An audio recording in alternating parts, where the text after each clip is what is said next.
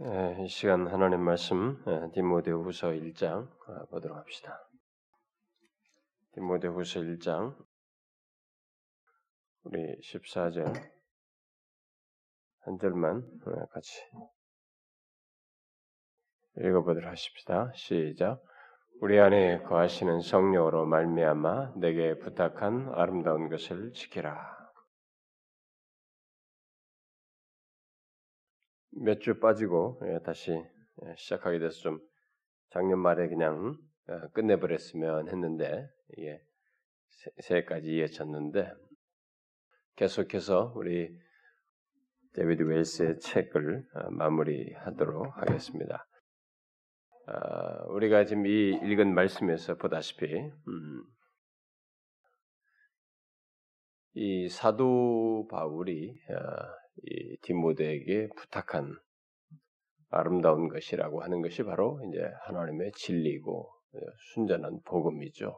복음의 진리인데 아, 이런 것들을 이제 당시에도 지켜야 할 필요가 있는 것처럼 아, 이것은 그 뒤로도 어, 계속적으로 이렇게 지켜야 하는 그런 어, 현실이 있어 왔는데 아, 우리가 사는 이 시대도 좀 이런 일이 필요로 동일하게 필요로 한 시대에 살고 있죠. 그래서 어, 앞선 믿음의 선배들에 의해서 계속적으로 이렇게 사도들이 부탁한 것을 이렇게 지켜야 하는 필요를 우리가 계속 요청받아 왔는데 우리가 사는 시대는 또 이것이 더 절실한 시대가 되었습니다.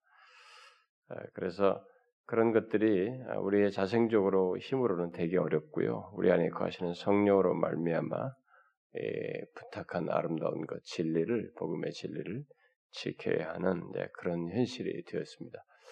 네, 바로 이제 그런 것을 어, 감사하게도 어, 아무리 세상이 이렇게 진리로부터 이탈된다, 뭐 이렇게 세상이 막 세속화됐다, 교회가 타락했다, 뭐 이렇게 해도 하나님은 여기저기에서 음, 신선한 사람들을 일으키시죠.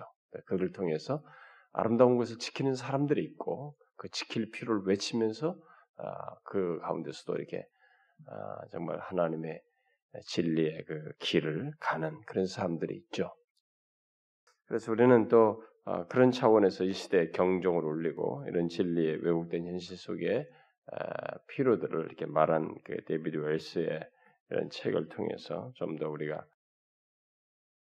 이런 아름다운 것을 지키는 것의 필요를 음, 우리가 좀 더 보도록 하겠습니다. 그래서 오늘은 아, 이 사람이 말하고 있는 그 내용 중에서 마지막 결론장이라고 할 수 있는 음, 이 책의 마지막 부분을 어, 보도록 하겠습니다. 이, 이 사람이 이제 어, 앞에서 네 권을 쓰고 이제 그것을 좀더 어, 전체를 한 권으로 묶어서 어, 좀 너무 어렵다, 길다, 막 사람들이 그랬으니까 그것을 쉽게 하기 위해서 이제 우리가 지금 본 것이 그 용기 있는 기독교 그거죠. 그래서 그 내용에 이제 네 권을 한 권으로 요약한 것인데 요 내용 속에서 이 마지막 부분에 와가지고 음, 이 사람이 이제 이 책을 결론짓기도 하지만은 이제 전체 네 권의 결론 부분으로 어, 이 사실은 결론이라고 할 수 있는 그런 내용을 이 마지막 장에서 하고 있습니다. 이제 진리가 왜곡되고 있는 것을 말하지만은 예, 진리를 왜곡시키는 이 교회 문제를 거론함으로써 이 시대에 그러니까 진리 자체를 가지고 이제 얘기 아, 그것을 그 실종된 현실을 말하지만은 신학이 실종된 그 신학이 실종된 그, 그 현주소가 바로 교회이기 때문에 이 교회 문제를 아, 마지막 결론적으로 어, 거론을 하고 있습니다. 아, 그래서 이제 그가 결론적으로 교회에 대해서 이 말하는 내용은 음, 사람들이 그 교회에 대해서 생각하는 것이 예, 너무 엉망이고 어, 또 그것이 결국 어, 오늘날 교회 현실에 아, 문제점이 되고 있기 때문에 바로 이 문제를 아, 결론 부분에서 다루고 있다고 봐요. 그래서 웰스는 이 결론장을 예, 교회라는 제목 아래서 교회에 관한 성경적이고 이제 종교육자들이 그 어, 다시 그것을 회복하려고 했던 그런 것을 따라서 종교육적인 주장을 말하고 있는데 그 시작을 어, 이 7장의 시작을 이렇게 말하죠. 음, 누구든지 교회에 대해서 생각하는 바가 곧 기독교에 대한 생각을 나타낸다. 이렇게 말을 했습니다. 그러니까 이 교회에 대해서 생각하는 바가 어떤가를 보면 그 사람이 기독교에 대한 생각이 어떠한지를 알 수가 있다라는 것입니다. 참 의미심장한 얘기예요. 음. 그런데 의외로 많은 사람들이 구원에 대한 얘기는 막 다양하게 견해를 많이 말하면서도 이 교회에 대해서는 이해도 정확치도 않으면서 이렇게 좀 너무 가볍게 말하거나 너무 이렇게 아, 참 부정적으로 말하거나 그리고 교회를 오염시키는 장본인으로 있으면서도 그걸 대수롭지 않게 여기는 이런 현실이 있게 되는데 바로 이제 그런 부분에 대해서 이, 이 사람이 아, 바로 이 교회 문제를 어, 결론적으로 언급을 합니다. 그래서 그가 이제 누구든지 교회에 대해서 생각하는 바가 곧 기독교 생각하는 교회에 대한 생각을 나타낸다라고 이렇게 말하는 것을 아, 우리는 좀 염두에 두고 어, 왜냐하면은 정말로 너무나 많은 사람들이 심지어 교회 저 같은 이게 목사, 이 사역자들까지 교회에 대한 생각이 엉망이기 때문에 그렇습니다. 주로 이 교회를 그저 어, 어떤 식으로 보편적으로 오늘날에는 많이 생각하냐면 교회를 그저 이렇게 빨리 크게 해서 성공하는 것. 교회라는 개념을 대부분 그런 식으로 어, 생각하는 것이 오늘날의 사역자들도 뭐 대부분이 그런 생각을 가지고 있기 때문에 어, 그야말로 교회에 대한 생각이 너무너무 엉망인 거죠. 교회를 그저 사업으로 생각해 빨리 이렇게 키우는 거, 음, 키워야 할 무엇으로 여기고 또 뭐 사람들도 이제 많은 교회 다니는 사람들도 교회 하면 큰 사이즈의 교회, 어? 막 이렇게 뭐가 거기는 뭐가 교회 안에서의 막 여러 가지 운영 능력이 탁월하고 거기에 뭐가 있고 뭐가 있고 외형이 뭐가 있고 껍데기죠. 건물 안에서 무슨 시설이 잘 돼 있고 뭐가 있고 뭐가 있고 이런 차원에서 교회를 생각하고 있기 때문에 결국은 기독교 자체가 오염될 수밖에 없다는 거죠 오늘날에 예, 이것을 우리가 잘 생각해야 된다. 보통 많은 사람들도 교회는 큰 교회, 큰 교회가 뭐가 있을 것이다. 이렇게 생각함으로써 교회에 대한 것이 왜곡됨으로써 결국 기독교에 대한 전반이 다 왜곡되는 그런 현실을 우리가 갖고 있는 거죠. 그래서 사실은 교회 안에 일어나는 더 놀랍고도 신비로운 것이 있고 또 천상적인 것이 있는데 이런 것들을 잘 알지도 못할 뿐만 아니라 또 그것을 아주 가볍게 여기는 이런 어리석은 일을 오늘날의 이 사역자들부터가 또 모든 교회 안에 썩는 성도들이 같이 하고 있다는 것입니다. 교회 안에서 일어나는 일들은 아, 제가 수도 없이 얘기했지만 기독교라고 하는 것은 얼마나 이 세상이 줄 수 없는 것을 주는 어, 그런 독특함을 가지고 있다고 얘기를 하지만은 했습니다만은 정말로 교회 안에서 일어나는 일은 이 세상에서는 볼 수 없는 것들이거든요. 어, 그런 것들을 가지고 있기 때문에 그 고유한 것을 더 교회야말로 더 간직하고 더 드러내고 어, 정말 그것을 경험하는 그런 공동체야 되는데 그런 것을 맛을 모르니까 막 그냥 교회를 세상적인 차원에서 이렇게 뭐 사이즈나 외형으로나 생각하는 이런 어리석은 일이 오늘 우리 현실 속에 있다는 것입니다. 결국 우리가 이 교회 에서 일어난 일들이 세상에서는 특히 볼 수 없는 것들인데 그것은 하나님과 그의 말씀의 진리 이런 것들로부터 시작해서 하나님과의 이런 복된 관계 그리고 인간이 얻게 되는 이 세상에서부터는 영생. 아, 그리고 인간의 존재에 대한 이해, 이 세상에 대한 이해, 세상의 종말에 대한 이해, 아마 인간이 이 땅에서 정말 대충대충 똑같이 사람들이 먹고 마시는 것, 그 정도 사는 건 모르지만은 진리의 길이라는 것, 거룩한 길이라는 것, 하나님이 원하시는 길이라는 것, 뭐 인간의 삶에 필요로 한 것이 무엇인지 이런 것에 대한 명쾌한, 정말 이 세상에서는 얻을 수 없는 그런 것들을 교회가 다 말하고 또 가르쳐주고 경험케 하기 때문에 이런 고유하고 특별한 것에 대해서 교회가 어, 이 세상에 대해서 말을 할 수 있어야 된다라는 거죠. 그러나 그동안 교회들은 기독교의 그런 핵심적인 믿음에서 이렇게 어, 멀어져 갔고 대신 이 새로운 자꾸 뭔가 새로운 실험들을 꾸준히 하면서 그것도 왜곡된 교회관을 가지고 이 교회를 실험적으로 뭔가를 이루어 보려고 하는 이런 일들을 꾸준히 해왔다는 것이죠. 그런 것들이 바로 이제 구도자, 아, 사람들을 구도자로 생각하며 구도자 중심적인 교회와 이머징 처치 같은 이런 현상의 오늘날의 이런 현대의 이런 추세들이 결국 대표적인 증거들이라고 할 수 있는데 지금도 이런 실용주의적인 예, 그런 어, 발상으로 이 교회를 이게 생각하고 운영하려고 한다거나 심리학적인 어떤 충족을 주려고 하는 이런 차원에서 교회를 이해하게 하는 이런 모든 교회의 실험들은 어, 결국은 다 뭐예요? 음? 교회를 교회 핵, 이 기독교의 어떤 핵심적인 믿음으로부터 멀어져가는 것을 더 가일증시키는 요소들이라고 볼 수 있는 것입니다. 특히 이 포스트 모던의 영성 같은 것을 수용해서 뭔가 새로운 것을 계속 추구하고 문화와 보조를 맞추려고 애쓰는 오늘의 교회 현실은 결국 어, 이, 이 교회에 대한 이, 이런 이해 그리고 결국 기독교에 대한 이해들을 다 이게 잘못하게 하는 그런 예, 현재적인 요소들이죠. 과정들로 볼 수 있습니다. 이로 인해서 이 기독 어, 복음주의 교회가 아, 잃게 된 것이 아, 또는 갖게 된 결함이 두 가지가 있다. 웰스가 이미 앞에서 말을 했었는데 우리가 한번 언급했었습니다. 이 웰스는 그 이 마지막 장에서 그것을 다시 말하죠.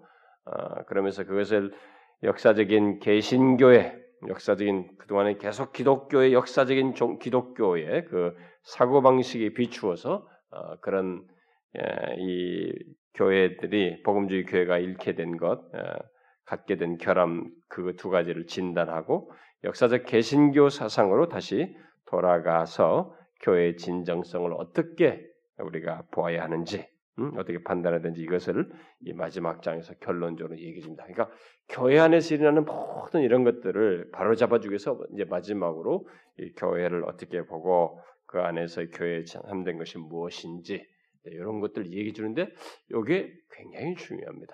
여러분 이 마지막 장이 여러분들이 뭐 교회론 뭐 이렇게 알고 있는 요 정도를 얘기하는 것이 아니고 우리들의 현실이 완전히 교회에 대한 견해가 잘못돼서 흘러간 것을 바로 잡아주기 위해서 현실과 맞물려서 성경적인 내용을 가지고 이렇게 조명해주고 있기 때문에 우리가 상당히 그 어, 참 적용성 있게 어, 깨달아야 할 중요한 내용을 이 사람이 잘 지적해주고 있어요. 그래서 이 사람이 참고로 앞에서 말했던 에스가 앞에서 말했던 그 복음주의 교회에 에, 교회가 불가피하게 에, 갖게 된 이 결함 음, 그것을 두 가지를 다시 언급하죠. 그것은 복음주의가 어, 성경의 중심 원리가 축소되도록 처음부터 이렇게 허용하는 경향을 가지고 있었다는 것이었죠. 어, 이건 지난번에 처음부터 다 얘기했습니다. 복음주의가 처음 신복음주의가 1950년대 이게 만들어지면서 복음주의가 확장되면서부터 그때부터 그런 어, 성경의 중심 원리마저도 이렇게 갈수록 더 사라지게 할 요소를 처음부터 가지고 있었다라는 걸 얘기했죠. 그것은 그, 그런 출발을 한 데다가 이, 이 민주주의가 이렇게 정서가 아, 발전하고 대중 운동이 이제 가, 세되고또 마케팅 방법 같은 것이 이런 것들이 기여되니까 당연히 그런 핵심적인 것이 소홀히 될 수밖에 없는 그런 어, 기초를 가졌고 그 과정을 받게 됐다라는 것을 먼저 얘기하죠. 또 둘째로 복음주의 교회가 처음부터 가졌던 이 병행의 성격이 병행의 성격이라고 말하는 것은 다른 것과 함께 할 수 있다고 생각하면서 이렇게 허용했던 것이 결국은 어? 복음주의가 처음부터 이렇게 다른 것들도 병행해서 얼마든지 갈 수 있다고 하면서 여지를 이렇게 남겨놨단 말이에요. 그러니 그런 것이 그, 하니까 시간이 지나면서 점점 더 이런 병행하는 것들이 더 강해지고 정작 그 중요한 이것은 한쪽으로 치우치게 되는 그래서 아예 교회가 이 진리를 가지고 있는 교회가 아니라 이제 병행하도록 했던 이것을 더 이렇게 마치 그 칼라로 갖게 되는 그래서 마치 아예 그냥 교회 병행 단체로 이렇게 변모하게 되는 이런 현실이 있게 되어서 성경적 의미의 지역 교회는 갈수록 어, 부적절하게 여겨지게 된다. 그러니까 이 성경적인 교회들이 각 지역에 뭐 무슨 고린도 교회 무슨 지에 에베소 교회 막 각 지역마다 있었던 것처럼 여기 아, 암사동의 교회 무슨 교회들이 각 지역에 있어서 그 성경적인 교회를 가지고 있었던 이런 것들이 원래 그 자리에 있으면서 그 핵심적인 교회 진리들을 가지고 쭉 서 있어야 되는데 그러면서 거기서 바른 진리를 생하고 거기서 교회로서 기능을 다 하는 이런 것들을 가져야 되는데 그런 진리 외에 병행적인 다른 것들을 중시하는 것을 허용하다 보니까 이 칼날을 드러내는 집단 무슨 하나의 그런 것을 드러내는 이게 교회라는 이름 안에서 그런 것이 하나 딱 들어서면서 지역 교회들을 다 흡수해 버리는 이런 희한한 현상이 어, 벌어지게 된 거죠. 그럴 수밖에 없었던 이런 초기의 작업들이 있어서 복음주의 교회가 이런 결함을 가지고 있어서 결국 야기된 것이다. 라는 것을 앞에서 말한 바가 있습니다. 자, 그러면 먼저 다시 이제 이것부터 좀 더 이 사람이 상세히 좀 설명하는 더 덧붙여 설명하는데 그것을 살펴봅시다.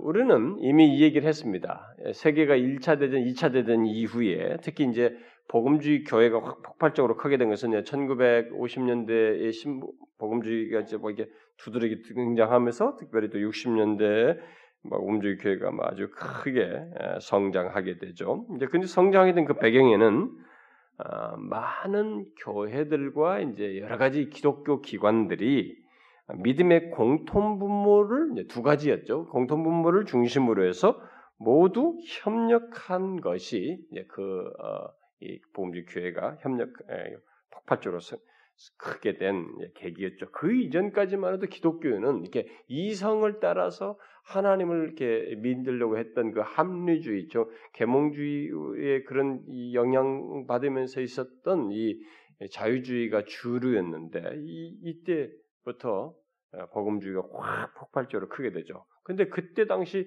복음주의가 폭발하는 오늘 복음주의는 뭐 다 이거예요. 여러분 오늘 보는 뭐, 뭐 장로교, 순복음, 뭐 감리교, 성결교, 뭐 심리교, 하여튼 이런 그룹들이 다 결국 거기서 나온 겁니다. 이 복음주의 이름 아래 있는 거죠.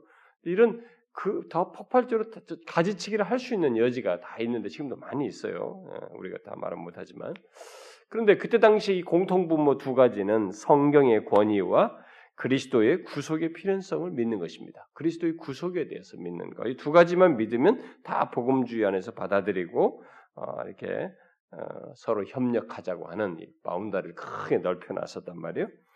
그런데 이렇게 하니까 이제 그때부터 이제 아까 음, 앞에 두 가지 말한 건 이렇게 하다 보니까 이 두 가지를 기초로 해서 모든 걸 다 받아주는데 여기다가 플러스 되는 이런 것들이 나중에는 점진적으로 더 커져서 이것마저 잊어버리게 되는 어, 현상으로 오늘에까지 발전해 왔다. 이제 뭐 그런 얘기를 했습니다. 그런데 이제 이 얘기 해야 될 것은 이 두 가지, 이 두 가지조차도 두 가지가 처음에는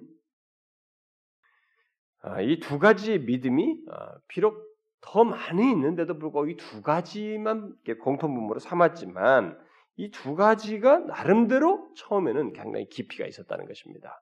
어? 그래서 어, 굉장히 성경의 권위와 그리스도의 구속의 필연성에 대해서 굉장히 이것을 어, 깊이 있게 그래도 나름대로 다루고 그렇게 했었어요. 그래서 그랬었는데 세월이 지나면서 이 두 가지가 중심 자리에서 이렇게 밀려나고 그와 함께 그 그나마 깊이 있던 것마저도 이게 사라지게 되는 사라지게 되는 현상이 있게 되었다라는 것입니다.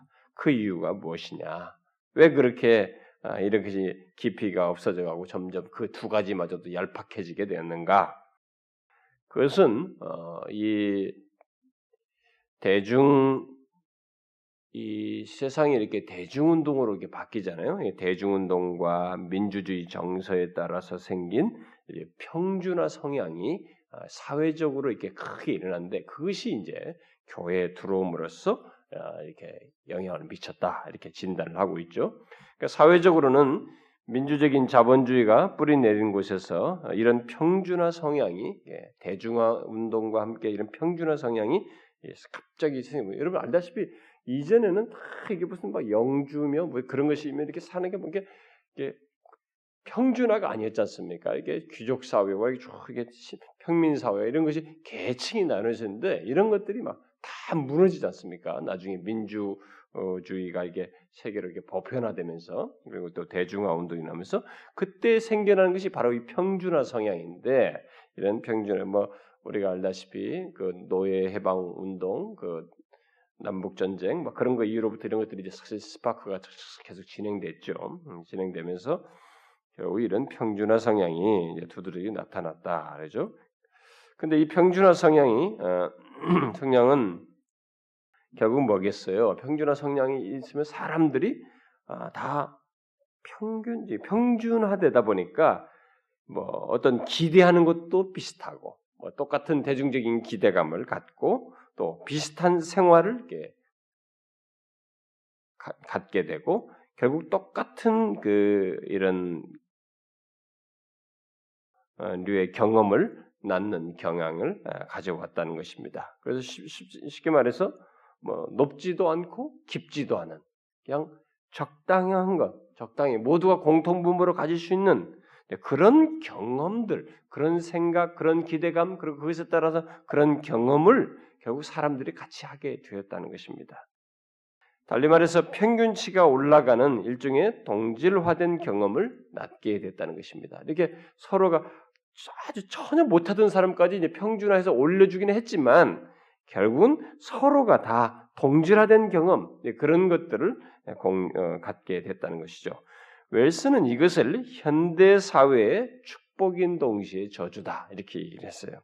축복이라고 말하는 것은 과거에 부나 어떤 기회, 선택권 이런 것을 갖지 못했던 이 평민이나 저 낮은 계층의 다수의 사람들이 이제는 그것들을 다 가짐으로써 함께 풍요를 누릴 수 있어요. 옛날에는 귀족들이나 가질 수 있던 것을 평민들도 어떻게 보면 뭐 부자가 되기도 하고 뭐 아이디어 하나라도 뭐 되고 막 이렇게 해서 막 되지 않습니까? 뭐든지 이런 현상이 이제 생겼다는 면에서 축복이라고 할 수 있고 반대로 이제 저주라고 말하는 것은 이 세상이 아주 상업화된 예, 문화 생활을 어, 생활을 하게 됐는데 그런 상이 상업화된 문화 생활을 따라서 원하는 것도 사람들이 이렇게 개별성이 뭐 개성 같은 것이 서로 차별성이 있는 것이 아니라 서로가 다 동질화된다.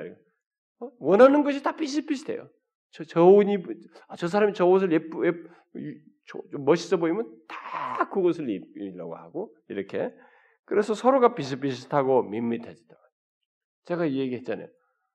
우리가 이제 이 유행을 안 따르는 사람들은 모르지만은 또 어디 다른 데 가 있다가 갑자기 딱 와서 보면 사람들이 왜 다 저렇게 생겼을까? 왜 똑같이 머리는 다 똑같이 이걸 되고 또 어떤 사람은 또 똑같이 머리, 옛날에 제가 영국 갔다 오니까 뭐다 머리 뒤를 다 묶었어요 여자들이 다 그러니까 그때 당시에 그게 무슨 탤런트가 그래가지고 여기다 핀을 묶고 머리 다 묶는 게 유행했다고 하더라고 다 그러고 말이요 어떻게 조금만 지나면 또 머리가 다 똑같고 말이죠 이게 이게 이제 하나의 또 저주단 말이죠 어? 이 사람의 말 서로가 동질화된다고 원하는 것이 다 비슷하단 말이에요 그러니까 삶도 밋밋하고 그런 현상이 비슷비슷한 그런 일이 있게 됐다는 거죠. 남들이 좋아하는 것, 어? 유행하는 것을 똑같이 좋아하고 뭐 그, 게 마치 양 이런 아주 희한한 그런 현상을 갖게 됐다는 것입니다. 그런데 문제는 이런 평준화 현상에 이제 생겨난 있다 있다고 하는 것은 뭐 그럴 수 있다 세상이 그럴 수 있다 이렇게 말할 수 있는데 문제는 이 현대 사회 이런 현상이 바로 이 복음주의 교회로 들어왔다는 것입니다. 이것이 교회 안에 들어와서 나타나게 되는데 교회 안에 들어와서 어떤 식으로 나타났느냐? 문제는 그게예요. 교회 안에 들어와서 사람들이 비슷한 사고 방식을 한다는 거예요. 이렇게 어? 비슷한 사고 방식을 따라서 최소한으로 평준화된 공통 분모를 가진 삶으로 자신들을 이렇게 내몰게 되는 이런 일이 있게 됐다는 것입니다. 그러니까 이로 인해서 이제 교회 안에서도 이제 긍정과 부정이 있게 된다는 거예요. 긍정적이라고 하는 것은 이제 뭐 모두가 다 비슷하게 이제 다 그 교회가 중요하다는 것에 공통 분모를 가지고 야 복음을 온 세계 또 모든 계층에게 평준화되다 보니까 이제 모든 계층 뭐 할 것 없이 다 복음을 전하는 옛날에는 뭐 이 노예는 노예들끼리 뭐 이렇게 뭐 이렇게 그런 것이 아니라 대상 계층 뭐 민족, 나라 이런 구분 없이 모든 계층에게 전하라는 이 복음 전파 수행을 좀 더잘 어, 잘하게 되는 이런 면에서 장점이 평준화를 따라서 있게 됐고 부정적인 면은 뭐, 뭐냐면은 이런 평등주의적인 흐름을 따라서 모든 사람에게 접근하는 것이 가능하게 되긴 했지만 뭐냐면 이렇게 모든 사람들에게 더 접근하고 다 수용하려다 보니까 깊이를 내던져 버렸다는 것입니다. 이 깊이와 심오함을 잃어버리게 되었다는 것이에요. 야, 이게 이제 교회가 잃어버린 아주 큰 덩어리라는 것입니다. 그래서 여러분들이 요즘도 이제 우리가 이제 그런 시대에 살다 보니까 정말 이 평준화돼가지고 깊이가 상실된 세상 살다 보니까 여러분들이야 우리야 뭐 그런 것에 익숙해서 이제 책을 그런 책만 나오는 풍토 속에서 읽어보지만은 여러분들이 요즘 출판되는 이제 기독 서적들을 보면은 뭐 글들이 아주 제법 매끄럽고 참 뭔가 논리도 막 있고 막 이런저런 생각지 못하는 것도 많이 다루고 있고 뭔가 굉장히 있어 보이지만 기독교 진리에 관한 하는 깊이가 없어요. 재미난 현상입니다. 뭐 무슨 다른 사상까지 다 끌어당기긴 했는데 기독교 진리에 관한 하는 깊이가 없어졌다는 것입니다. 대신 어떤 현상이 벌어졌냐면 여러분들이 그런 분별하는지 모르겠는데 자신들의 막 경험 세계 있잖아요. 그리고 막 상상의 어떤 상상의 산물 같은 거 그리고 그런 것을 충족하는 이런 많은 글들을 나름대로 깊이 있게 다르죠. 그러지 뭐 자아를 탐구하고 뭐 자아 나를 발견한답시고 뭘 이렇게 하면서 거기에 대해서 뭔가 깊이 있게 얘기하는데 성경에서 말하는 하나님의 진리의 이 깊이 같은 것은 펼쳐지질 않는 거야. 그래서 오늘날 같은 경우는 심지어 이, 이 체험을 탐구하고 체험을 추구하다 보니까 옛날부터 앞선 믿음의 선배들이 진리를 그다없이 추구하고 하나님의 진리는 교리적인 이해라든가 하나님에 대한 이해 이런 것들을 여전히 깊이 있게 다루는 이런 것들을 아, 사람들은 이렇게 고래타분하고 이렇게 뻔한 것처럼 여기고 대신 뭔가 이렇게 막 체험을 이렇게 새롭게 해주는 뭐 관상기도나 이런 것들은 더 심오한 것처럼 여기는 아주 희한한 현상이 우리에게 벌어지고 있어요. 저는 이 현대의 추세 속에서는 아마 청교도들이 썼던 것과 같은 진리에 대한 깊은 이해와 탐구를 이제 이렇게 대중적으로 볼 수 있는 시대는 아마 사라지지 않았나 저는 그렇게 생각합니다. 여러분들이 아직까지 청교도 대작들을 맛을 못 봐서 그런데 앞으로 청교도 대작들이 나오려고 어떤 사람의 그 독재가에 의해서 번역이 대, 어, 번역비가 추가된다고 그래서 이게 이제 어, 나오게 됩니다만 그 책들을 제가 다 선정해서 이렇게 추천도 해주었는데 그것들이 막 이렇게 이렇게 됩니다. 한 권당 대작들이. 그것이 그 사람들이 여러 권 쓴 것 중에 이제 대표적인 작들을 선정해서 하는 건데도 한 권당 막 우리나라 말로 번역하면 막 1500페이지, 200, 2000페이지 될 수도 있는 분량이에요. 한 1500페이지 정도 되는 분량. 그런 글들이 있었단 말이에요. 그러니 뭐 특별히 하나님, 스테판 차녹이 하나님의 속성에 대한 막 이런 것은 많이 굳이 번역을 하자면은 아, 한 2000페이지 가까이 될 거예요. 1500페이지. 하나님의 속성에 대해서만 뭐 이렇게 쓴 거예요.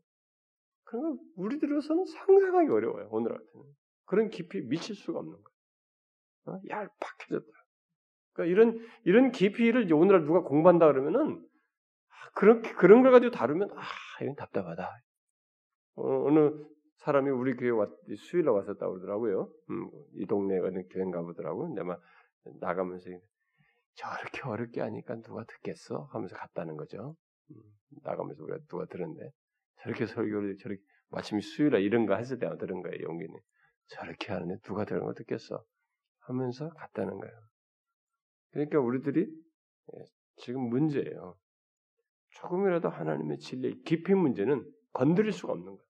그러니까 사람들이 다 재미있고 너무 유, 유화적이에요. 어? 대중적인 설교라고 해봐야 너무 이게 삶을 타치한다고 해봐야 삶이 어디서부터 나오냐면 진리의 깊이로부터 삶으로 꺼내져 나와야 되는데 거기까지 들어가지도 않아요. 성경 딱 읽어놓고 성경의 의미가 뭔지 딱 말해놓고는 쫙 삶을 얘기하고 재밌게 하고 싹 끝나버려요. 어? 근데 그것이 사람들이 좋다는 거예요. 그러니까 이제는 완전히 상실했어요. 진리의 깊이와 심오함에 대해서. 이게 지금 현대 교회가 상실된 아주 무서운 거죠. 저 같은 경우는 그런 걸 이제 어, 회복하려고 저는 하는 편인데 그 이번에도 제가 집회 가서 어떤 사람이 말을 했어요. 그런 문제를 질문했을 때 제가 그랬어요.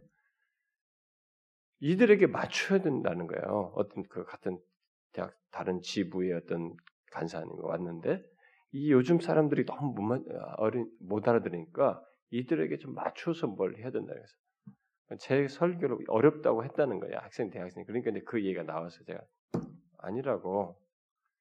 얘네들을 끌어올려야 된다고. 얘네들에게 맞추면 안 된다고. 지금부터 그렇게 하면 안 된다고. 얘네들을 끌어올려야지 지금 얘네들은 잘못돼 있다고 지금 어? 잘못 훈련됐고 잘못 못 알아들었지 못 알아듣고 있는 거라고 얘네들의 경험세가 그러니까 얘네들의 진리를 성경이 원래 말하고 있는 옛날 사람들 뭐처럼 바른 깊이 있는 일리들 다 얘기해 준다고 제가 그렇게 얘기했어요. 그러고 나서 제가 그날 저녁에 들어가지고 설교하기 전에 내가 뭐라 했어요 애들한테 야 니네 대학교 1학년 2학년 얘네들 좀 산만한데 대학교 1학년 2학년 니네가 어리냐? 그랬어 내가 아니 니네가 어리냐고 야, 옛날 같으면 지금 초등학생들이 다, 응? 신학의 책에 우리 지금 배우는 그런 거 다 걔네들도 거기 설교 다 들었다. 우리 시대가 이렇게 명해졌지. 이걸 왜 못 알아듣냐 너희들이? 어? 왜내 십자가 설교하는데 이거 어렵다고 하냐 너희들이? 너희들 어리지 않으니까 정신 좀 바짝 차리고, 어? 아까 찬송할 때 방방 뜬 것처럼 좀 설교 들을 때 좀 정신 바짝 차려 좀 들어라. 사실 제가 그래야 했어요. 응? 대학교 1, 2학년 애들이 다 어리다고 생각해 자기들이요. 무슨 어리 뭘 어려요? 천만의 말씀이에요. 앉혀놓고 또박또박 진리를 가르쳐 보세요. 아 그렇습니까? 그렇습니까? 내가 몰랐군요. 다 부서, 부서진다고요. 근데 문제는 뭐예요? 대학생 정도가 아니라 지금 어른들 세대 다 옛날에 자기들도 열심히 공부하고 논리 따져가면서 다 했던 사람들인데 그 사람들이 다 대학도 나오고 공부도 열심히 하고 딱 과정 지났던 사람들인데 그 사람들이 교회당 앉아가지고 나이 40대, 50, 60대 멍하니 있어요. 그냥 삶 얘기 좀 은혜 받았다고 지나간다고요. 진리를 영, 영, 안 하는 거예요, 이게. 바로 이게 뭐냐? 이런 과정 속에서 생겨났다는 것입니다. 오늘은 이게 힘들어졌어요. 우리는 끌어올려야 되고, 오는 자는 또, 오늘 못 오는 건 어쩔 수 없지만, 그걸 우리가 해야 된다는 것입니다. 오늘날 교회들이 회복할 것 중에 하나가 바로 그거라는 거죠. 우리들은 오늘날 책들 속에서 어, 아니 복음주의 교회들 속에서 쉽게 듣는 것 중에 하나가 이 단순성이란 말이에요. 복음의 단순함, 복음의 단순성 어, 이런 말을 자주 듣습니다. 그 말이 강조될 때 함께 언급되는 말 중에 하나는 아, 뭐 교리 너무 복잡하게 그렇게 할 필요 그런 말할 필요 없다고. 성, 도들에게 너무 그 진리를 복잡하게 가르칠 필요 없다고. 제가 그 얘기를 질리도록 들어요 진짜. 어? 마치 나들으라고 하는 소리처럼 내 면제라도 한다고. 어? 진리는 그렇게 복잡하게 아, 뭐할 필요 없다고 말이죠. 같은 목사들이 막 그렇게 말한다고. 그러면서 단순한 얘기네 그런 말을 하면서 결국은 이 심오함이라는 거예요. 진리의 심오함을 거부하는 이런 실수를 하는 거죠, 사람들이. 그래서 이번에 제가 대학생 집회 때요, 그 안타까운 소식 하나 들었어요. 그래서 이제 뭐 선택 특강이 있어요. 오후 시 밥 먹고 나서는 얘네들이 다 들어가는데 이제 여러 이제 그 강사들이 올 거 아니겠어요? 이제 이 강사들이 와서 뭐 간사들이든 목사님들이 와서 뭘 하는데 자기들의 과목이 있단 말이에요. 그럼 얘들이 이제 선택해서 듣잖아요. 근데 그 뭐 250명 가까이 되는 애들이 이제 막 선택해 듣지 않겠어요?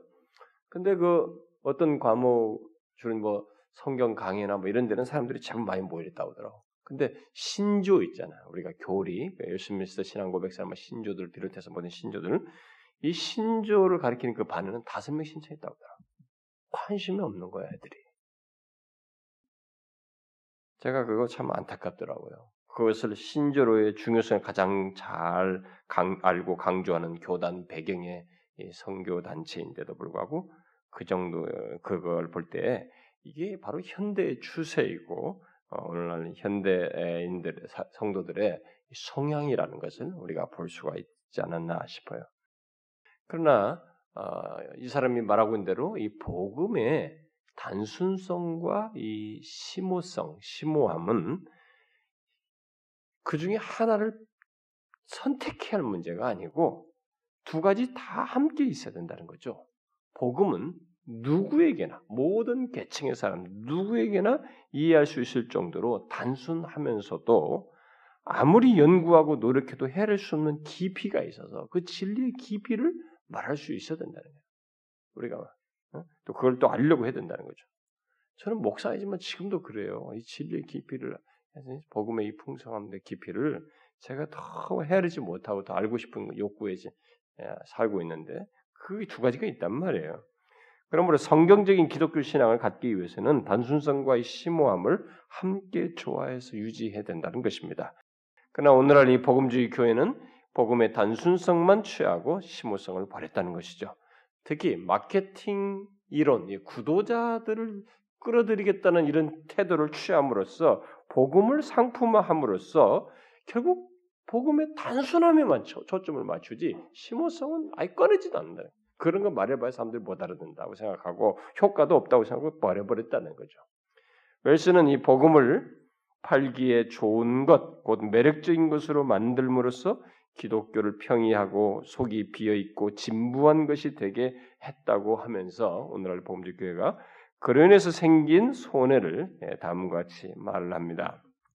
그걸 제가 잠깐 인용하면 어, 외적인 매력이 깊이를 누르고 테크닉이 진리를 누르고 소비가 비용을 누르고 승리를 거둔다. 그 밑바닥에는 판매원이 상품을 누르고 승리하는 모습이 있다. 하나님의 자비로 그나마 조금 남아 있는 복음의 잔유물이 사람들을 그리스도께 인도하기는 하지만 이처럼 헐벗고 하찮은 모습으로 전락한 복음의 메시지를 듣고 생겨난 교회들은 계속해서 그 빈약한 모습을 떨쳐버리지 못한다. 이들은 소위 구도자들에게 맞춰진 대규모 전도 집회에서 들은 그 속빈 강정 같은 얄팍한 복음의 테두리를 도무지 벗어날 수 없다. 이렇게. 네, 우리는 여기서 웰스가 오늘날의 현실에 이게 어, 이런 내용을 말을 하면서 가시적 교회와 비가시적 교회를 이제 여기서 이 사람이 말을 꺼내요. 좀 더 읽어볼게요. 거기서요. 그래서 지역 교회는 이런 잘못을 교정시켜 주어야 마땅하다. 그런데도 왜 그러지 못했는가? 기독교 신앙이 비록 흔들리는 땅에서 출발하더라도 왜 그것이 든든하게 자리를 잡지 못하는가? 가시적인 교회와 비가시적인 교회들이 갈수록 이로부터 손을 떼고 있기 때문이다. 그래서 더 이상 교정의 여지가 없다. 재밌는 것은 예, 여러분들이 가시적 교회, 비가시적 교회 뭐 이런 거 알죠? 예? 우리 교회에서 뭐 이제 뭐 세례교육 문답할 때는 제가 다 이거 하기 때문에 다 알고 있습니다만은 아, 이제 가시적 교다. 그럼 우리가 지금 여기 보이는 사람, 요, 요, 요, 이렇게 눈에 보이는 우리 사람들로 구성된 가시적 교회, 예, 비가시적 교다. 아, 비가시적 교회라고 하면 뭐겠어요, 여러분? 음? 하나님의 이제 구원받는 사람들로 이제 전체를 다 망라한 하나님의 모든 신자들, 참된 신자들로 망라된 예, 그런 것을 말한다고 할 수 있겠죠. 근데 오늘 여기서 우리가 이제 이 웰스가 우리 현실에 이 가시적 교회와 비가시적 교회가 모두 손을 떼고 있다. 뭐 이런 말을 여기서 하고 있는 것을 좀 주의해 볼 필요가 있어요. 그러니까 이런 현실에 대해서 가시적 교회든 비가시적 교회든 참된 신자든 뭐 어쨌든 간에 다 여기서 손을 떼고 있다는 것입니다. 특히 이른바 참된 그리스도인들의 멤버들인 진실한 신자들도 갈수록 오늘날의 현실에 손을 떼고 있다는 것에 대해서 우리는 좀 주목할 필요가 있습니다. 본래 가시적 교회, 비가시적 교회를 구별한 이 구부 구별한 의도는 교회 안에 이 가라지 가 있다. 어, 교회 안에 가라지가 있죠. 알곡과 가라지 얘기를 하면서 가라지가 있다는 그 말씀에서 이제 어, 근거해서 이런 말을 쓴 것인데 그래서 거듭난 사람과 거듭나지 않은 사람이 교회 안에 있다라고 말을 할 때도 바로 이제 그런 맥락에서 그 이두 두 부류가 같이 있으니까요. 여기 안에서 가시적인 사람도 있지만 여기 이제 진짜 아, 하나님의 백성들로 구성된 신자들이 거듭난 사람들이 있단 말이죠.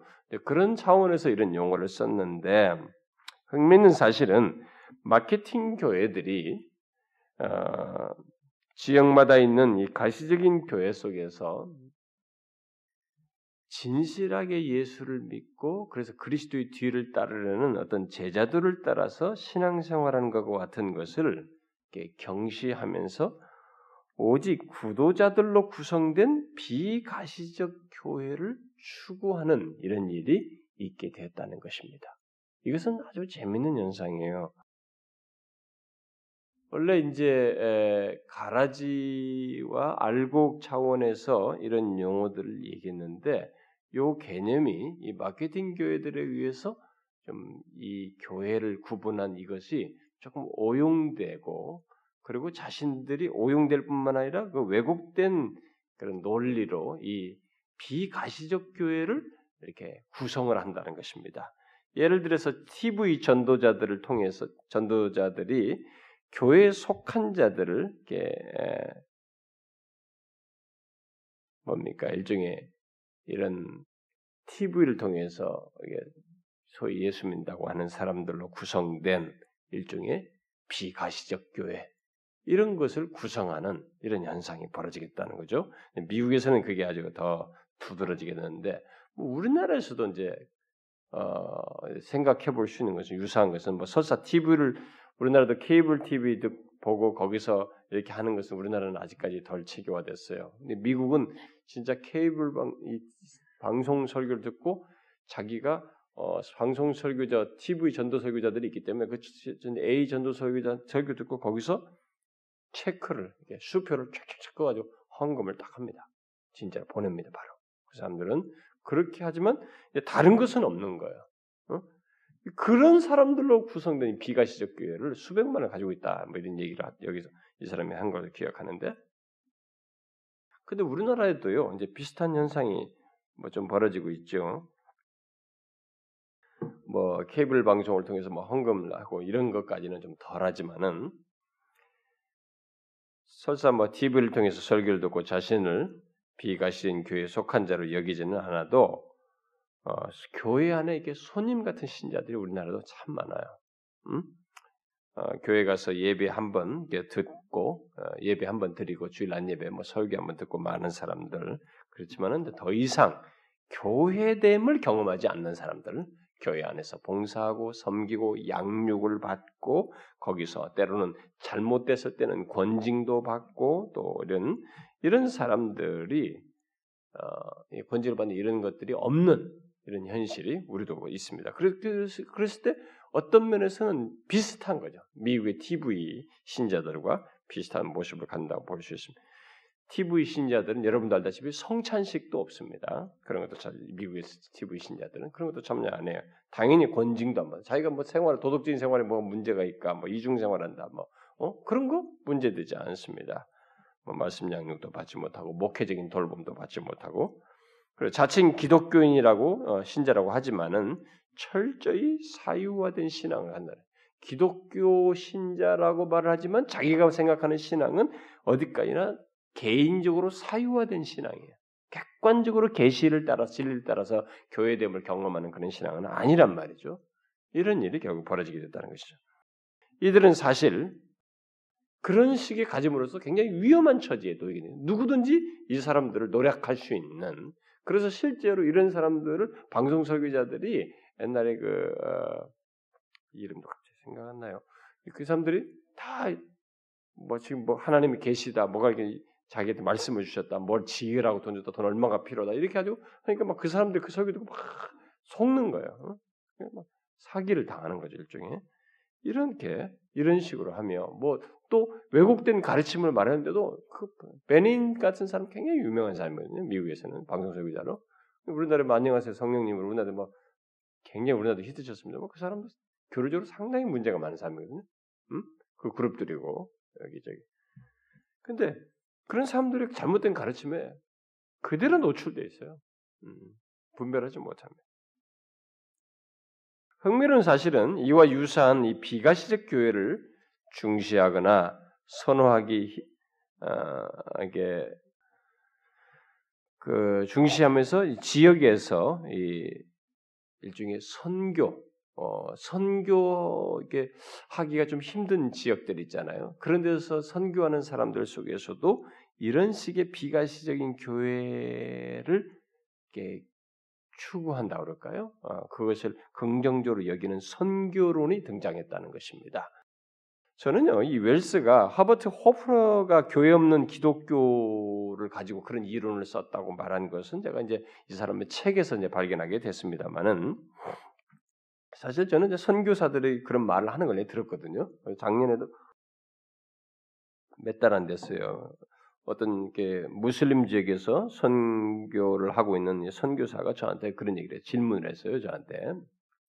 근데 제가 뭘 얘기하다가 어, 제가 내 견해를 막 얘기하니까 어, 이제 그러면 이건 어떻게 생각합니까? 라고 하면서 얘기한 것이 바로 호프너 얘기했어요.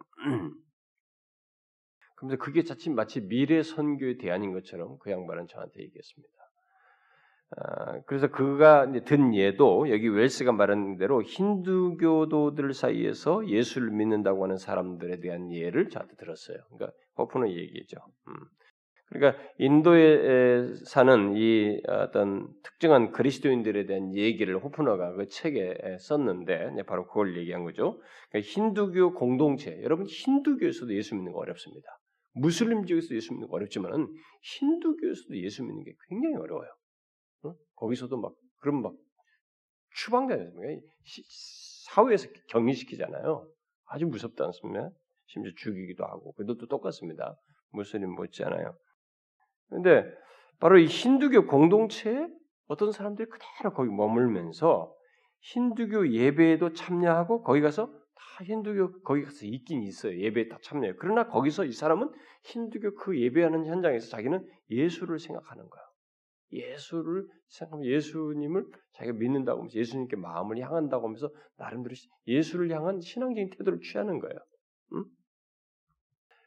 이들은 이제 공공연하게 자기가 아, 예수를 믿는다고 신앙 고백 같은 것을 하지 않고 뭐 어떤 그 지역의 어떤 교회 뭐 우리처럼 이렇게 이런 교회 지역 교회에 속한 적도 없는 그런 사람들. 그러나 그들이 거기에 신자들로 있다. 그러니까 비가시적 교회의 멤버들로서 있다라는 얘기입니다. 바로 이런 사례들에 근거한 선교 이론이 극심한 핍박이 있고 적대적인 그런 어, 나라나 환경에서 선교하는 선교사들에게 매력 적으로 수용되어서 그걸 하는 거야. 당신이 거기 있으면서도 내가 지금 전한 복음을 듣고 예수를 믿으면 된다. 거기 있으면 된다. 그러니까 선교사들이 이것을 해결책으로 생각해요. 여러분 이들의 생각을 말하자면 결국 타 종교에서 기독교로 개종한 자들이 뭐 굳이 어, 교회에 참여해가지고 신앙을 공개적으로 뭐 드러내는 어, 그런 일을 할 필요가 없다라고 하는 것이죠. 그저 자기 종교 환경에 은밀한 신자로 남아 있을 수 있고 그렇게 해도 된다라는 이런 주장이에요.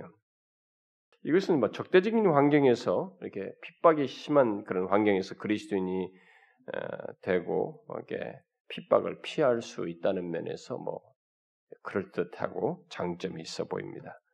그러나 이제 우리가 질문을 던져도 과연 이게 성경적이냐 하는 거예요. 과연 이게 성경적이냐. 이런 걸 분별을 못하면 우리가 아 그거 참 그럴 듯하다. 그것도 좋다.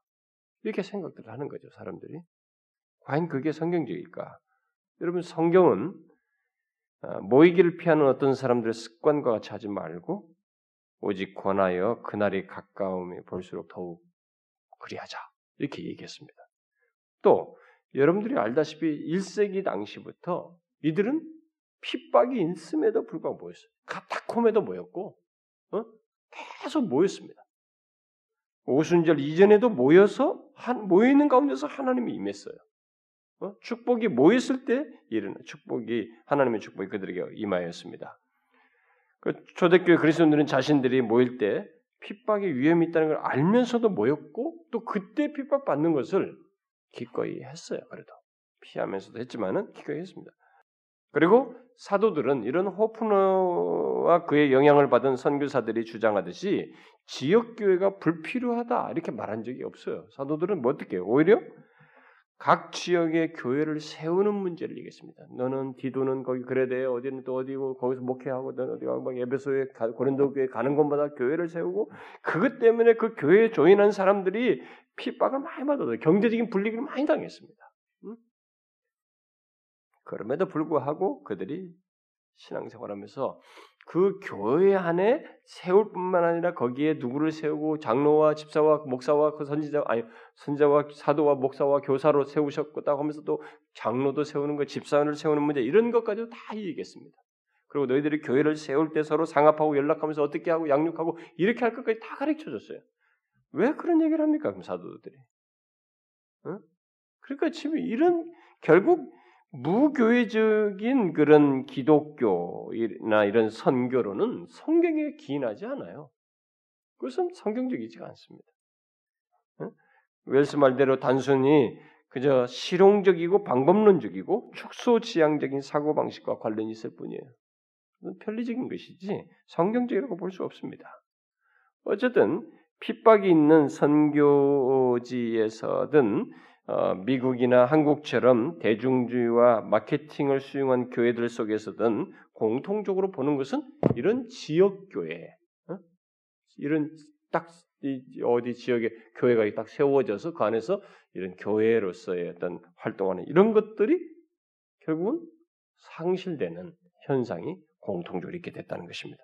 그러면 선교지에서 지역교회 불필요론을 두째치고 이 현대 복음주의 세계 속에서 지역 교회를 실패작으로 여기는 상황 속에서 결코 실패적이 아니라고 하는 것을 그러면 우리가 어떻게 말할 수 있을까? 음? 실패적이 아니라는 것을 어떻게 말해 어, 증명할 수 있을까? 음? 거기에 대해서 우리가 대하는 뭔가? 웨스는 이런 것에 대해서 오늘날 우리들의 이런 현실에 대해서 처방전을 내기가 쉽지 않다는 것을 토로합니다. 그 이유는 오늘날 기독교회가 너무나 멀리 갔다. 제가 지난주도 얘기했습니다만 너무나 멀리 가서 돌아갈 지점 돌아갈 지점을 알지를 못한다는 거예요. 오늘날에 어? 너무 본 어, 기독교가 복음주 교회가 원래 원래 교회가 어딘지를 원래 교회의 어, 모습이 어떠하는지를 알지 못하는 세대란 말이에요. 먼저 많이 벗어나 가지고 돌아갈 지점 조차도 모를 상황에 우리들이 처해 있다는 것입니다. 쉽게 말해서 돌아갈 신앙과 삶과 경험이 무엇인지, 교회의 교회됨이 무엇인지, 오늘날 교회들이 그런 것을 알지 못하기 때문에 처방전 내리기가 어렵다는 거예요. 응? 여러분 아까 있잖아요. 복음주의 교회라고 하는 것조차도 이렇게 딱 커지기 전에 최소 공통부분 두 개 가지고 시작했어요. 두 개만 있으면 그냥 교회로 다 받아줘요. 근데 그게 원래 교회입니까? 최소한 종교학자들만 해도 다섯 개 Five Sola를 얘기했단 말이에요. 어? Five Sola가 그런 진리를 최소한 기둥을 가지고 있어야 돼. 근데 거기다 뭐 어? 성경과 어? 그, 그리스도만 있으면 된다? 거기는 오직 믿음도 있어야 되는 거예요. 하나님의 영광도 있어야 되고 어? 이게 다 있어야 돼요. Five Sola가 있어 거기에 예배에 대한 것, 어? 삶에 대한 이런 것들이 다 맞물려 있는 것입니다. 이런 것들을 다 뒤로 해버리고 그 최소 두 개만 가지고 복음 주교 이렇게 형성해 왔으니까 이렇게 이제 거기서부터 이탈돼서 와야 됐을 때 어디로 돌아갈까? 돌아갈 때가 해봐야 그 두 개의 공통 분모에서 사온 교회를 고작 생각할 시점이라고 말이에요. 우리가. 그래서 처방전 내기가 어렵다는 거예요. 그러면서 그가 여기에 대해서 이제 덧붙이는 얘기가 있습니다. 우리는 갈수록 역사적 기독교 신앙의 관행으로부터 멀어지고 있다. 우리 가운데 다수는 대안에 대해 생각하는데 필요한 튼튼하고 성경적인 신앙을 경험한 적이 없다는 것이 문제다. 뭐가 대안인지 경험한 적이 없다는 거죠.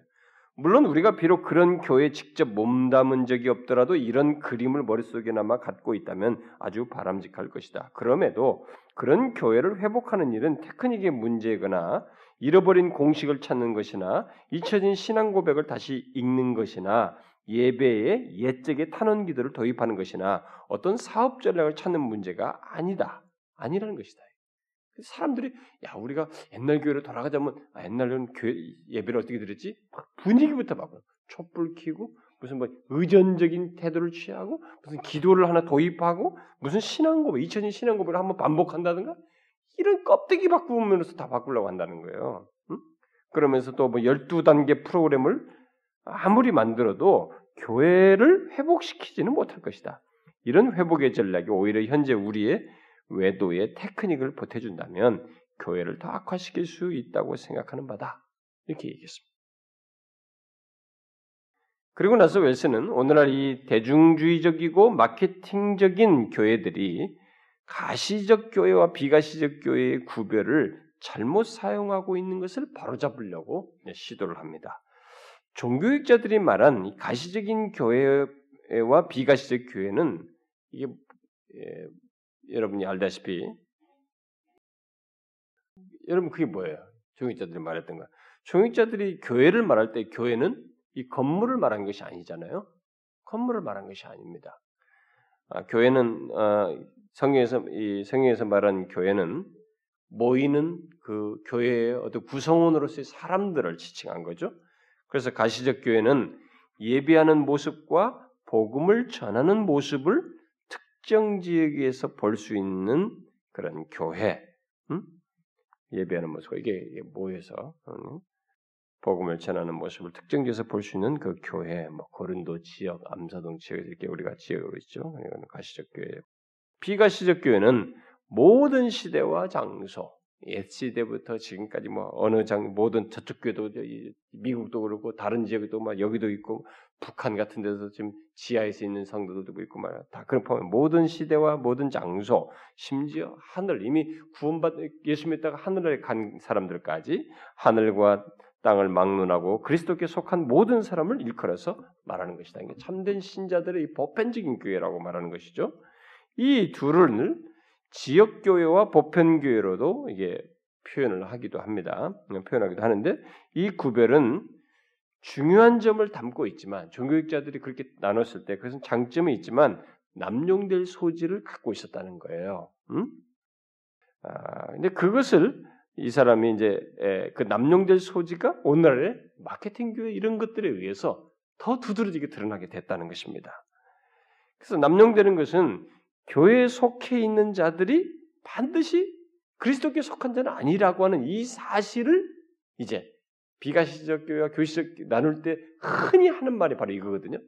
야, 교회 여기 있다고 그래서 이 사람들이 다 그리스도께 속한 사람은 아니다. 참된 신자는 아니다. 라고 하는 이 말을 가지고 결국 남용하기 시작했다는 거예요. 이 말을 가지고. 그 종교개혁 당시에는 이 말을 어떤 식으로 썼냐면은 이 로마 카톨릭을 겨냥해서 주로 사용했던 것이죠. 왜냐하면 로마 카톨릭 교회는 교회 안에 있는 것이 곧 그리스도 안에 있는 것이다 이렇게 말했던 거예요. 로마 카톨릭 교회 안에 있는 것이 바로 그리스도 안에 있는 것이다 이렇게 말했던 거죠. 그렇게 가르치면서 카톨릭 교회에 속해야만이 결국 그리스도 안에 있는 것이고 또 카톨릭 교회 가르침을 받아야만이 그리스도 안에 있는 것이고 또 이 미사나 이런 성, 성, 성례 같은 게 참여해야만이 성사죠. 성사 참여해야만이 그리스도 안에 있는 것이다. 이렇게 말을 했단 말이에요. 그런 차원에서 교회 밖에는 구원이 없다. 이렇게 말했단 말이에요. 그러나 그걸 겨냥해서 이제 종교학자들은 아니다. 그렇지 않다.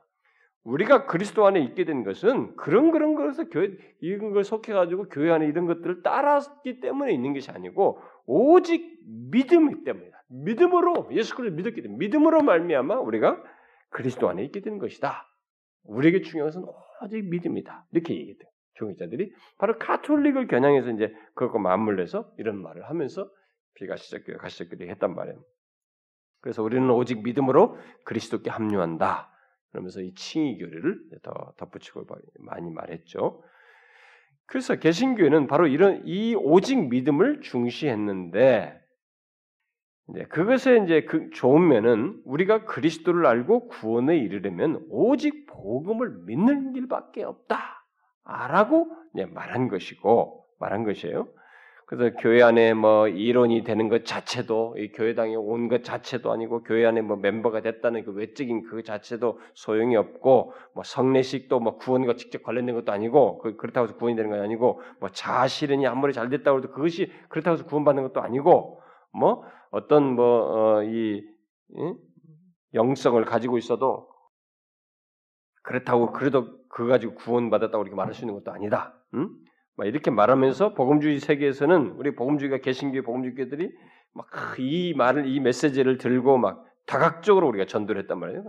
어, 선, 전교, 전도 단체도 세우고 막 대중 집회도 열고 막 책을 내고 전도지 돌리면서 다른 보면 오직 믿어야 된다. 예수 그리스도 오직 믿음으로 우리는 어? 교회 진정한 교회 멤버가 되고 그리 구원을 받는다. 뭐 이거 붙들고 계속 왔단 말이에요. 지금 종교 이후로부터.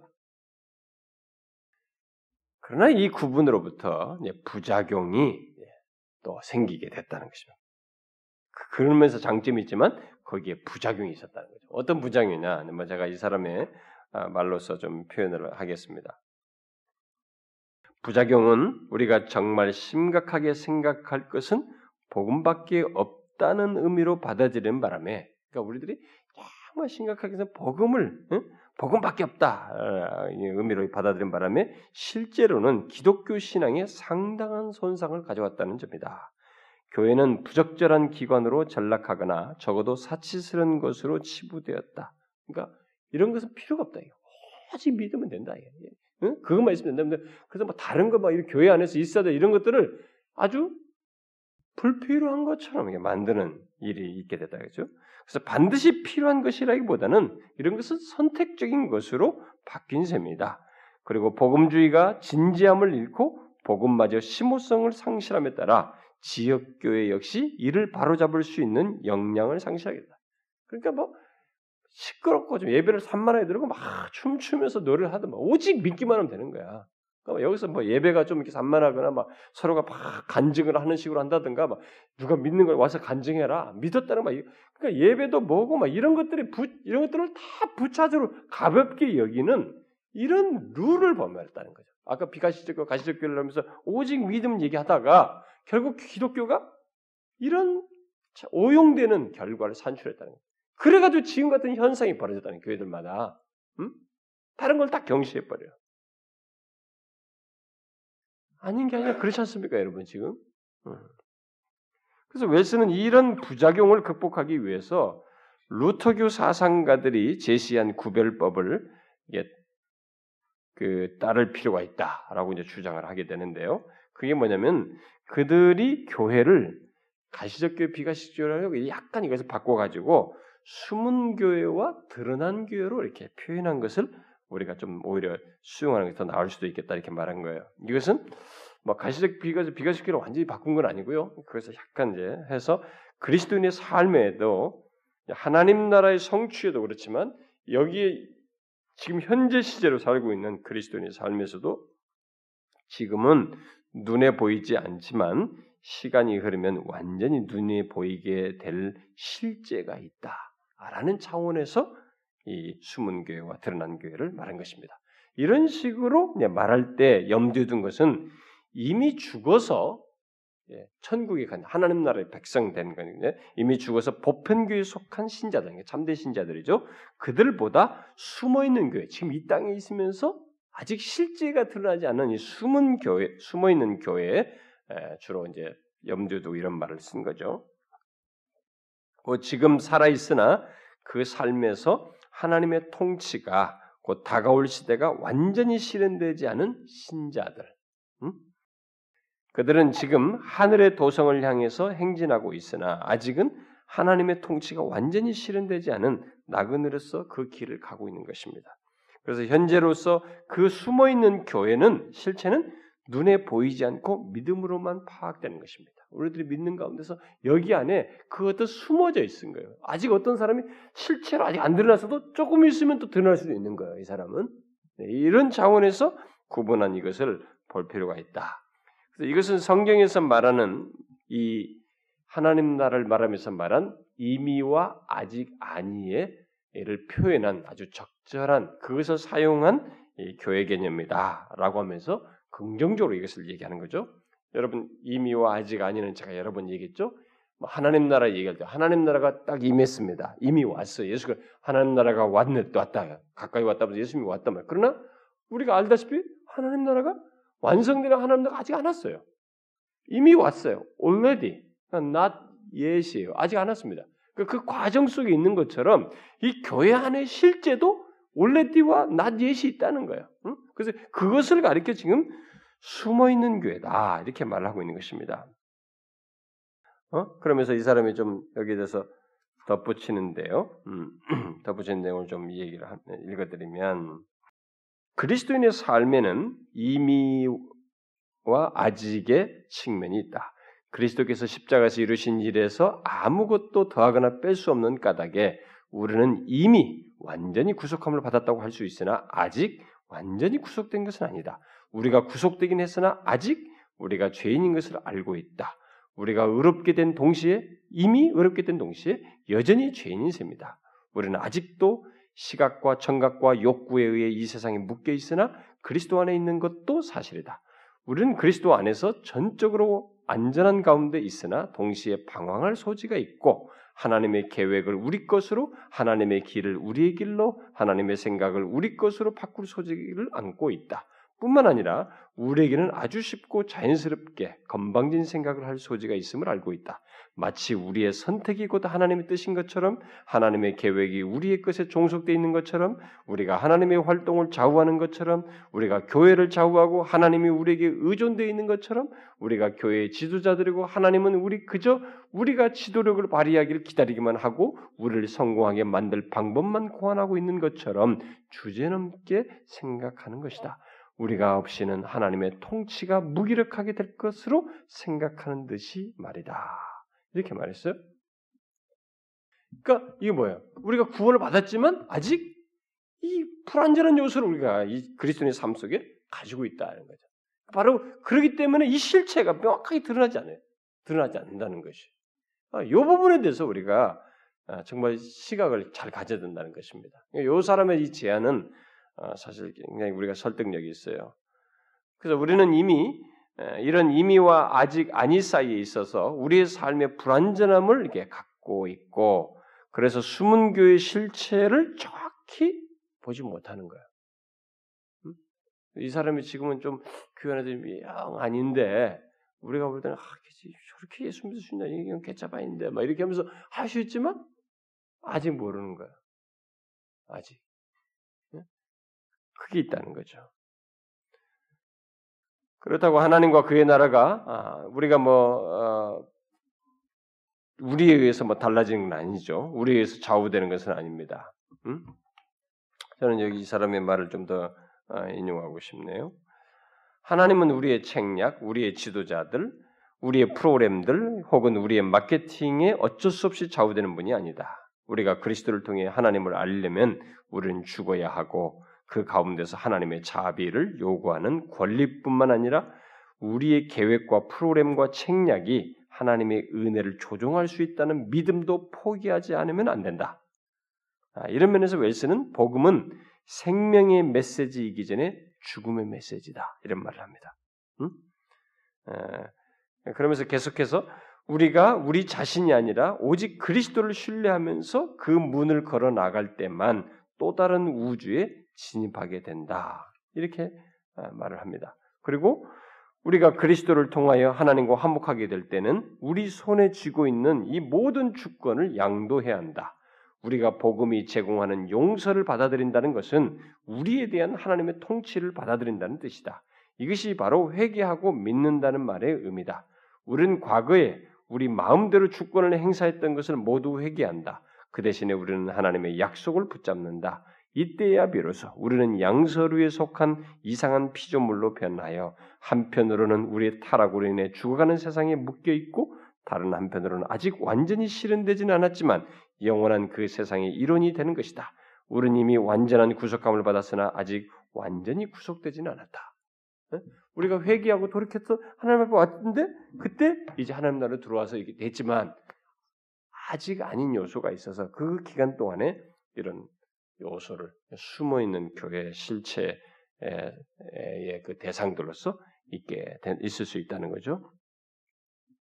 자, 바로 이런 상태에 교회가 놓여 있기에 웰스는 가시적 교회를 어떻게 해 보겠다고 하면서 어떻게 하면 교회가 성공할 수 있는지를 제고할 필요가 있다고 말하는 현대의 이 교회를 우습게 여기면서 교회를 말이 가시적 교회를 어떻게 해보겠다고 막 성공을 하겠다면서 마케팅 처치처럼 왜냐 지역 교회들이 너무 시대를 빠졌기 때문에 그것을 마치 계산하겠다면서 구도자 중심으로도 막 여론조사 해가지고 리 워런이나 빌 하베스 같은 사람이 자기들이 이 교회에 대한 대안인 것처럼 가지고 그렇게 딱 교회를 세워가지고 쫙 끌어모으는 것이 이게 정상적인 게 아니라는 거예요.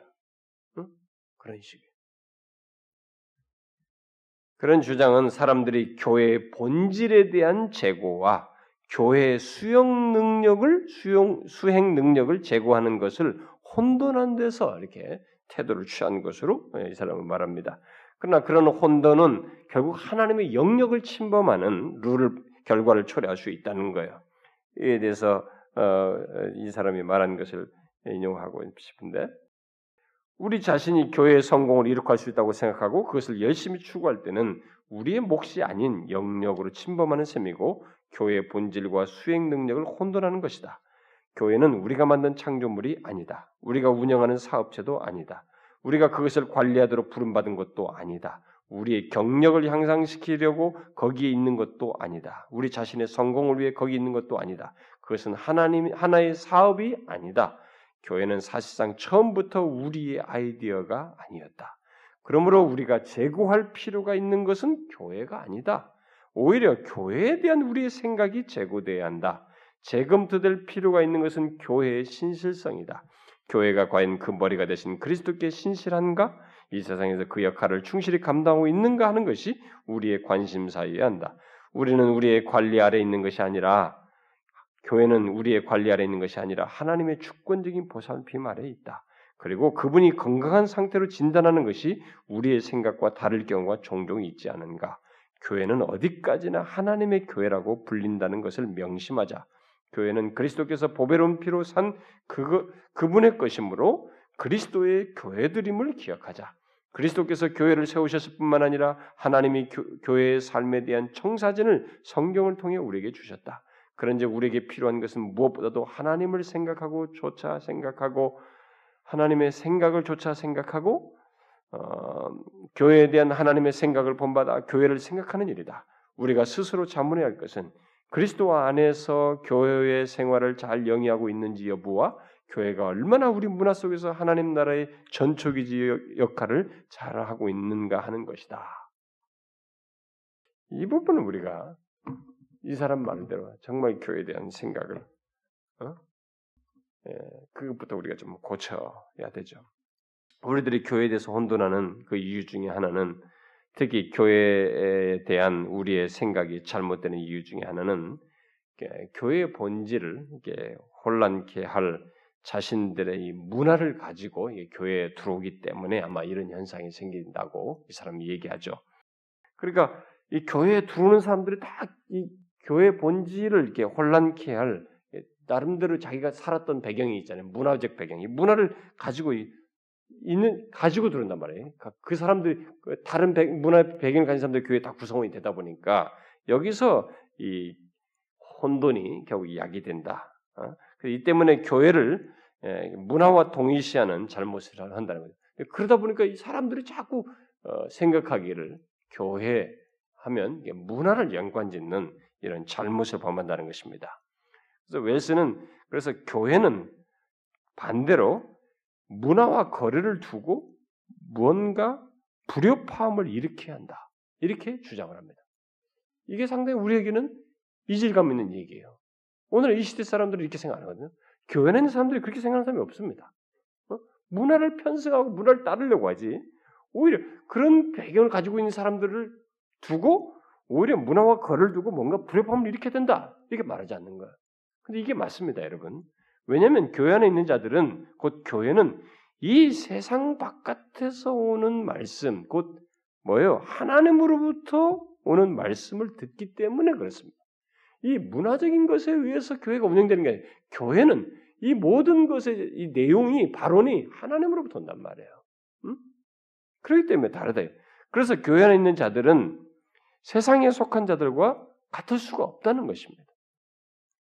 따라서 교회 안에 있는 자들은 웰스의 말대로 이 세상에 이 세상 속에 있긴 하지만 이 세상이 그들 속에 있어서는 안 된다. 응? 무슨 말인지 알겠어요?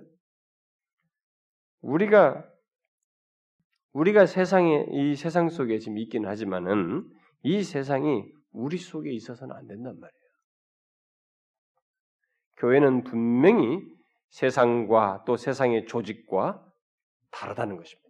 그리고 달라야 된다는 거예요. 이 사람이 이 마지막 부분에 하는 내용들은 좀 인용할 가치들이 있기 때문에 좀 제가 인용을 하겠습니다.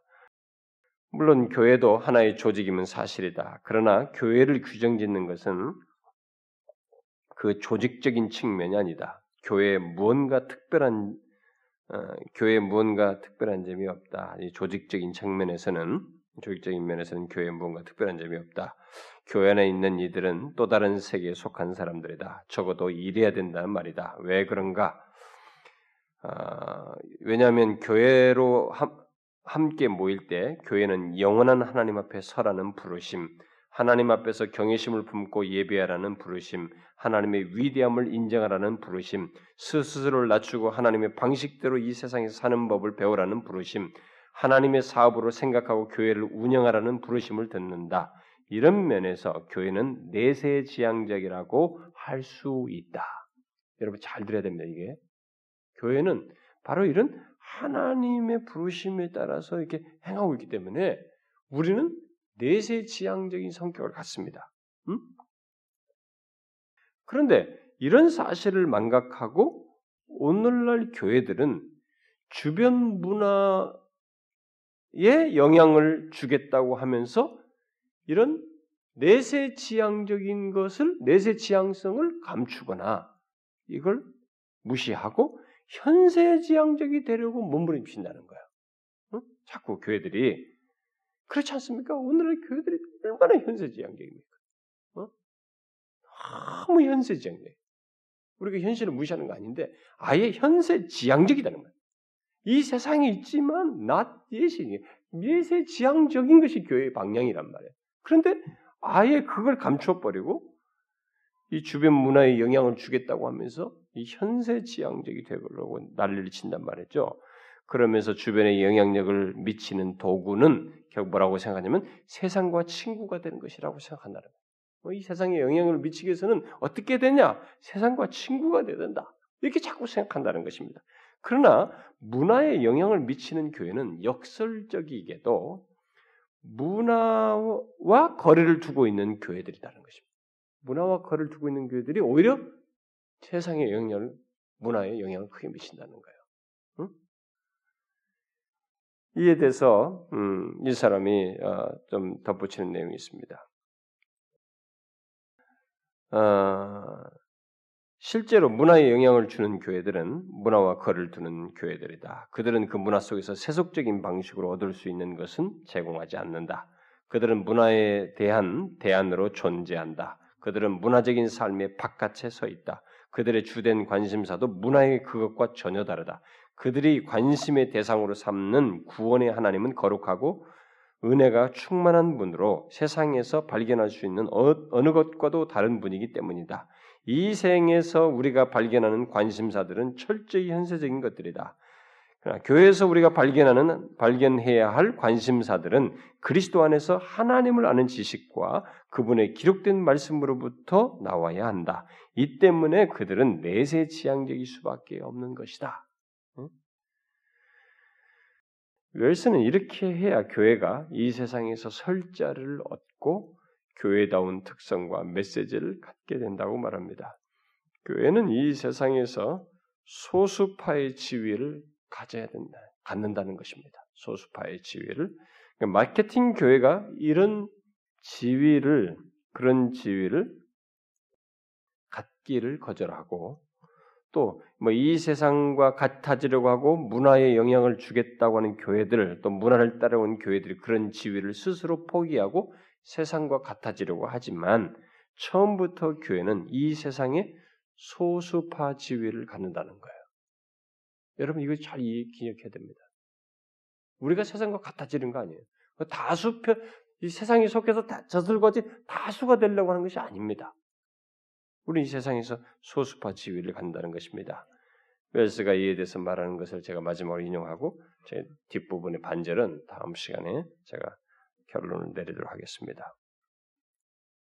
교회는 소수파 지위를 유지하게 된다. 사실 오늘 많은 나라에서 교회는 핍박받는 소수파에 속해 있다. 교회는 언제나 세상과 같아지고 싶은 유혹을 받고 있다. 이는 다수파의 안락함을 누리고 편안하고 평화롭게 살고 원수를 갖고 싶지 않은 유혹이다. 우리 모두가 이런 것을 사모하고 있는 게 사실이 아닌가. 하지만 교회가 진정으로 성공하고 싶다면 우리가 이 세상에서 찾을 수 있는 어떤 것과도 달라야 한다. 그렇게 되면 교회는 원수를 만들 수밖에 없을 것이다. 그 원수가 설사 문화로부터 들려오는 목소리, 곧 기독교 신앙과 반대되는 생활 방식을 확보하라는 그런 목소리에 불과할지라도 말이다. 만일 교회가 이 생에서 우리가 찾을 수 있는 다른 무엇과 비슷하게 된다면 소위 거듭났다는 많은 교회가 이렇게 되었다. 어, 우리는 하나님의 진리나 은혜가 없이 또 대가를 치르지 않고도 그것을 가질 수 있다. 뿐만 아니라 우리가 원하는 방식대로 그것을 얻을 수 있게 된다. 그러나 교회는 우리의 방식대로 가질 수 없는 것이다. 그렇게 하려는 것은 교회 및 교회의 세상에 대한 영향력을 모두 파괴하는 짓이다. 교회가 성공적이 되려면 언행을 통해 자기가 이 세상에 속하지 않았다는 것을 나타내야 하는데 그것은 하나님의 은혜로 태어난 하나님의 교회이고 하나님의 진리에 따라 살도록 부름받았기 때문이다. 이것이 바로 크게 다른 점이다.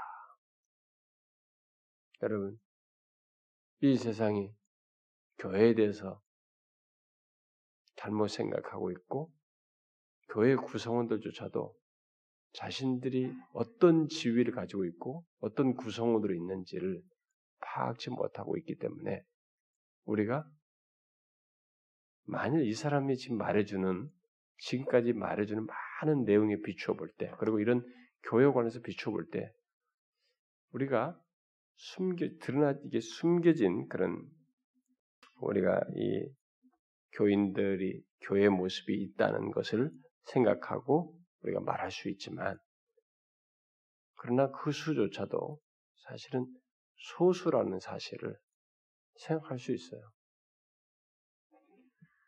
여러분과 제가 이 세상에서 어, 예수를 제대로 믿고 신앙생활 하려면 우리 안에서 분명한 것은 완전치는 않아도 already not yet 사이에서 어떤 분명히 하늘로부터 오는 거 있잖아요. 하나님의 예배하라는 부르심과 하나님의 모든 부르심 아래서 그것을 따르는 이런 뭐예요? 내세지향적인 특성을 우리 신앙과 삶 속에 가져야 돼요. 어떻습니까, 여러분? 여러분들 이 세상에 살면서도 하나님의 그런 부르심을 따라서 비록 내가 불안전하고 죄악이 있고 이런 어려움들이 있죠. 유혹이 있지만 그런 내세지향적인 그런 하나님의 부르심을 따라서 그것을 앞에 방향을 두고 이렇게 따르려고 하는 이런 삶의 모습을 가지고 있습니까? 그게 참된 거예요, 여러분. 우리는 그래야 됩니다. 음? 이 세대가 정말 교회가 어떤 교회로 바뀌었는지조차 우리가 몰라요. 완전히 바뀌어버렸기 때문에. 어디로 돌아가야 지점도 모르는 시대가 되어버렸지만, 우리는 이것을 기억해야 됩니다. 그 저와 여러분은 소수파의 지위, 이 교회는 교회 자체가, 여러분 개인이 문제가 아니라 교회 자체가 소수파 지위를 가지고 있다는 것을 알고 그 교회에 속한 우리 자신들 또한 그렇다는 것을 알고 내세지향적인 이런 신앙의 여정을 가져야 하는 것이죠. 여러분 모두 그러길 바랍니다. 기도합시다. 하나님 아버지, 참 저희들은 교만하고 또 너무 경솔해서 우리들이 어려서부터 신앙생활을 해왔다는 것에 가치를 부여하고 그냥 우리들의 경험의 가치를 부여하고 내가 교회를 이렇게 섬겼다는 것에 가치를 부여해 왔지만 사실 우리가 신앙생활 시작할 때부터 우리는 이렇게 오염된 모습, 교회들이 이렇게 제대로 된 교회 모습을 갖지 않은 것들을 배우고 보고 그 안에서 성장해 왔던 것을 보게 됩니다. 주여 참 우리들이 이 땅에서 신앙생활하는 여정 기간 동안에 참 교회 구성원 된다는 것이 무엇이고 참 구성원으로서 이 땅에 있는 것이 무엇이며 그 여정이 어떠한 것인지를 잘 기억하고 정말 내세지향적인 그런 여정을 잘 갖는 저희들 되게 하여 주시고 참 소수파 지위를 잘 가지고 그것을 오히려 영광으로 여기며 기쁨으로 여기며 가는 저희들 되게 하여 주옵소서. 올레디와 낮옛 사이에 우리 가는 그 우리의 신앙의 삶의 여정이 참 불완전하긴 하지만 이것이 영광으로 나가는 길이요 무엇과도 바꿀 수 없는 복된 길인 줄 알고 기꺼이 기쁨으로 나아가며 어떤 비용이라도 지출하면서 나아가는 저희들 되게 하여 주옵소서. 예수 그리스도 이름으로 기도합니다. 아멘.